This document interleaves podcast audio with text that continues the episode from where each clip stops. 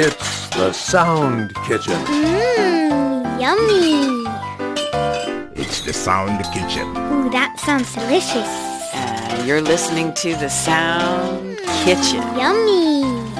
And Susan Owensby is cooking.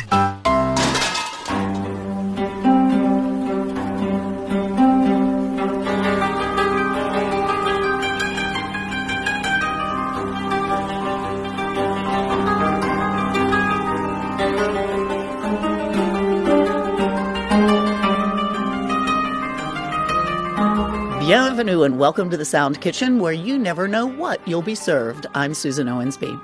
It's Saturday, the 27th of January in this brand new year in the Gregorian calendar. What's going on in the world today? Well, there's a big festival in Japan. Shall we go? We'll visit the ancient city of Nara, once Japan's capital, for the Wakakusa Yamayaki Festival and light a local mountain on fire. You heard me right. This is how our day will go at the 250 year old celebration. First, we'll watch a fireworks display. Then we'll listen to a roll of trumpets as local firefighters set the dry grass of Nara Park's Mount Wakakusa on fire. As Mike K. Chen wrote for the New York Times, and I quote, Yamayaki translates as mountain burning, and theories behind its origins are as colorful as they are apocryphal, ranging from an internecine clan boundary dispute to attempts at confining ghosts to a mountaintop tomb. End quote. What else can we do at the Wakakusa Yamayaki Festival? We can participate in various games, including how far we can throw an oversized rice cracker. We can listen to music and we can taste what's on offer at the food stalls. We'll also watch a procession of officials dressed in historical costumes as they make their way to the mountain ahead of the burning. Sounds like a good way to conquer the winter blahs, doesn't it? Off we go.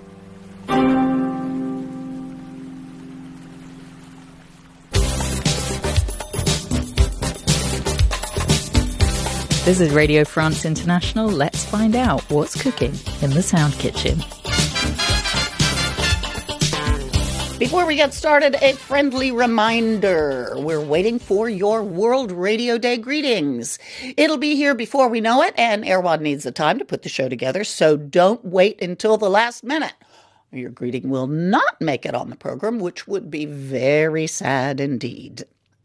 This year's theme is radio, a century informing, entertaining, and educating. But you don't have to write about the theme. Please feel free to say whatever you wish to your fellow radio lovers. Then get yourself under a blanket and record your greeting on your phone, not too long, please, and send it to us as an attachment via email. We must have your recording by the 5th of February, so don't put it off. Here's Laura Angela with the address.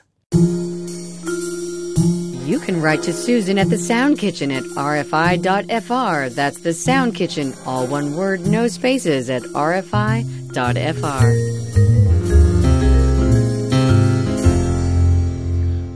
happy day, oh, happy day. Guess who I'm looking at through the glass window in front of me? None other than our radio brother, Erwan Rome. Boy, am I glad you're back, Papito.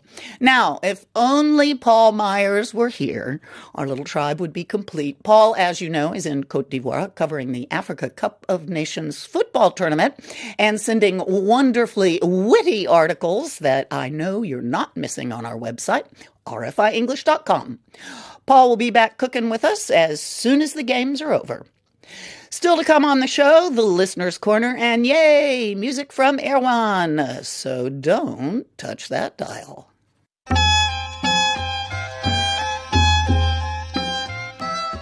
Hello, I am Ryan from RFI Fan Club Murshidabad, India. This is the Sound Kitchen and Susan Owensby is cooking. Are you ready? I do hope so. And so do I, because it's time for the quiz.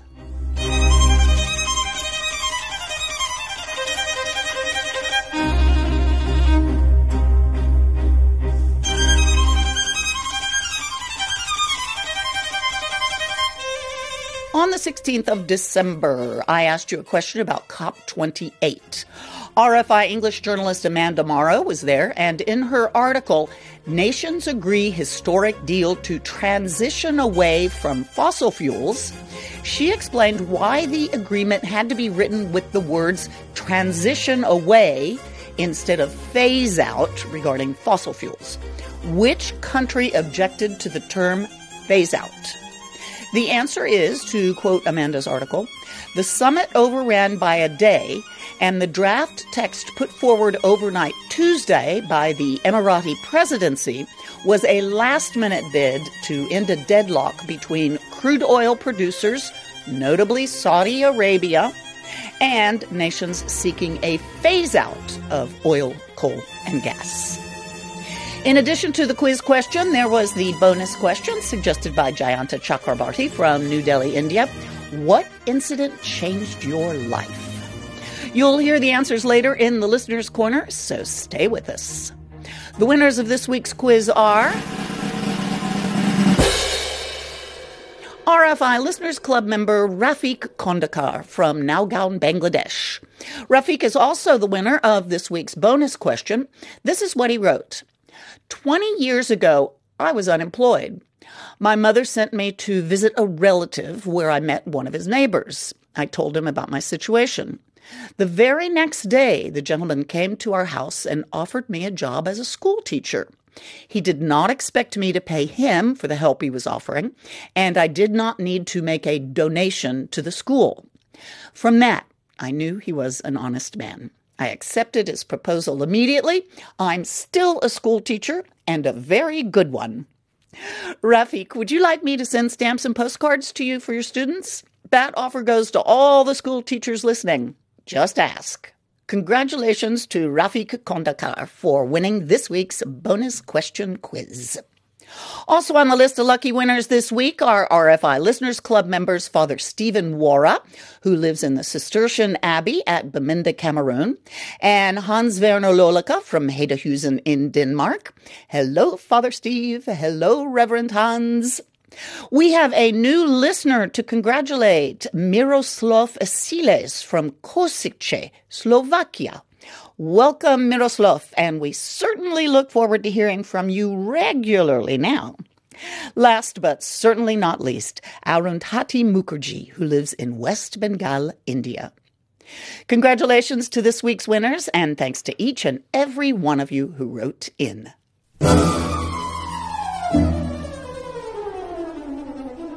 RFI English journalist Jessica Phelan strikes again. She's our French history expert. And this past week, she did a piece on Alison Hird and Sarah Elzas' excellent podcast, Spotlight on France, about a pioneering French female journalist, Françoise Giroud. Françoise Giroud worked in cinema first then moved into journalism and later politics when she became France's first women's issues minister in 1974.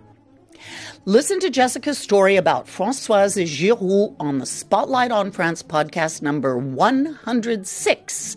And answer me this What is the name of the news magazine she co founded? Also, tell me in which year she founded it and the name of her co founder. Again, Listen to the Spotlight on France podcast number 106 and answer these three questions. What is the name of the weekly news magazine Françoise Giroud co founded? What is the name of the other founder? And in which year was the magazine first published? You'll find the Spotlight on France podcast as well as an article Jessica wrote about Françoise Giroud on the Sound Kitchen page on our website rfienglish.com, as well as on the Sound Kitchen and Club's Facebook pages. For the bonus question, before we forget about last year, what will you remember most about 2023? A personal event, a world event, a book you read? This week's bonus question is What will you remember most about 2023? Remember, we're happy to hear your ideas for bonus questions, so please send them in. You have until the 19th of February to get your answers to the quiz and the bonus question to me. Be sure to tune in on the 24th of February to hear if your answer wins a prize. As always, be sure you include your postal address with your postal code. And don't forget to let me know if you are a Miss, a Ms., a Mrs., or a Mr. I don't want to get it wrong.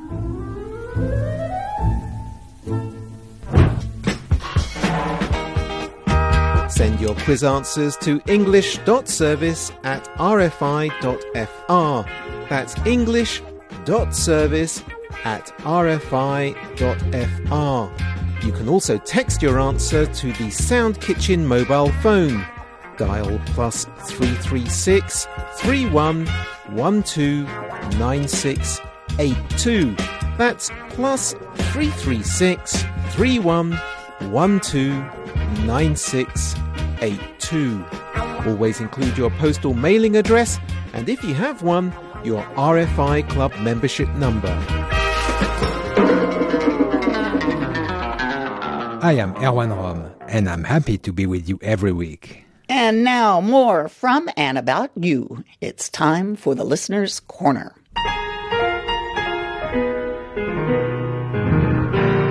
The question you answered this week was suggested by Jayanta Chakrabarti from New Delhi, India. What incident changed your life? Unfortunately, it's sometimes great sadness that changes our lives. For Yemi Sande John Toure, it was heartbreak.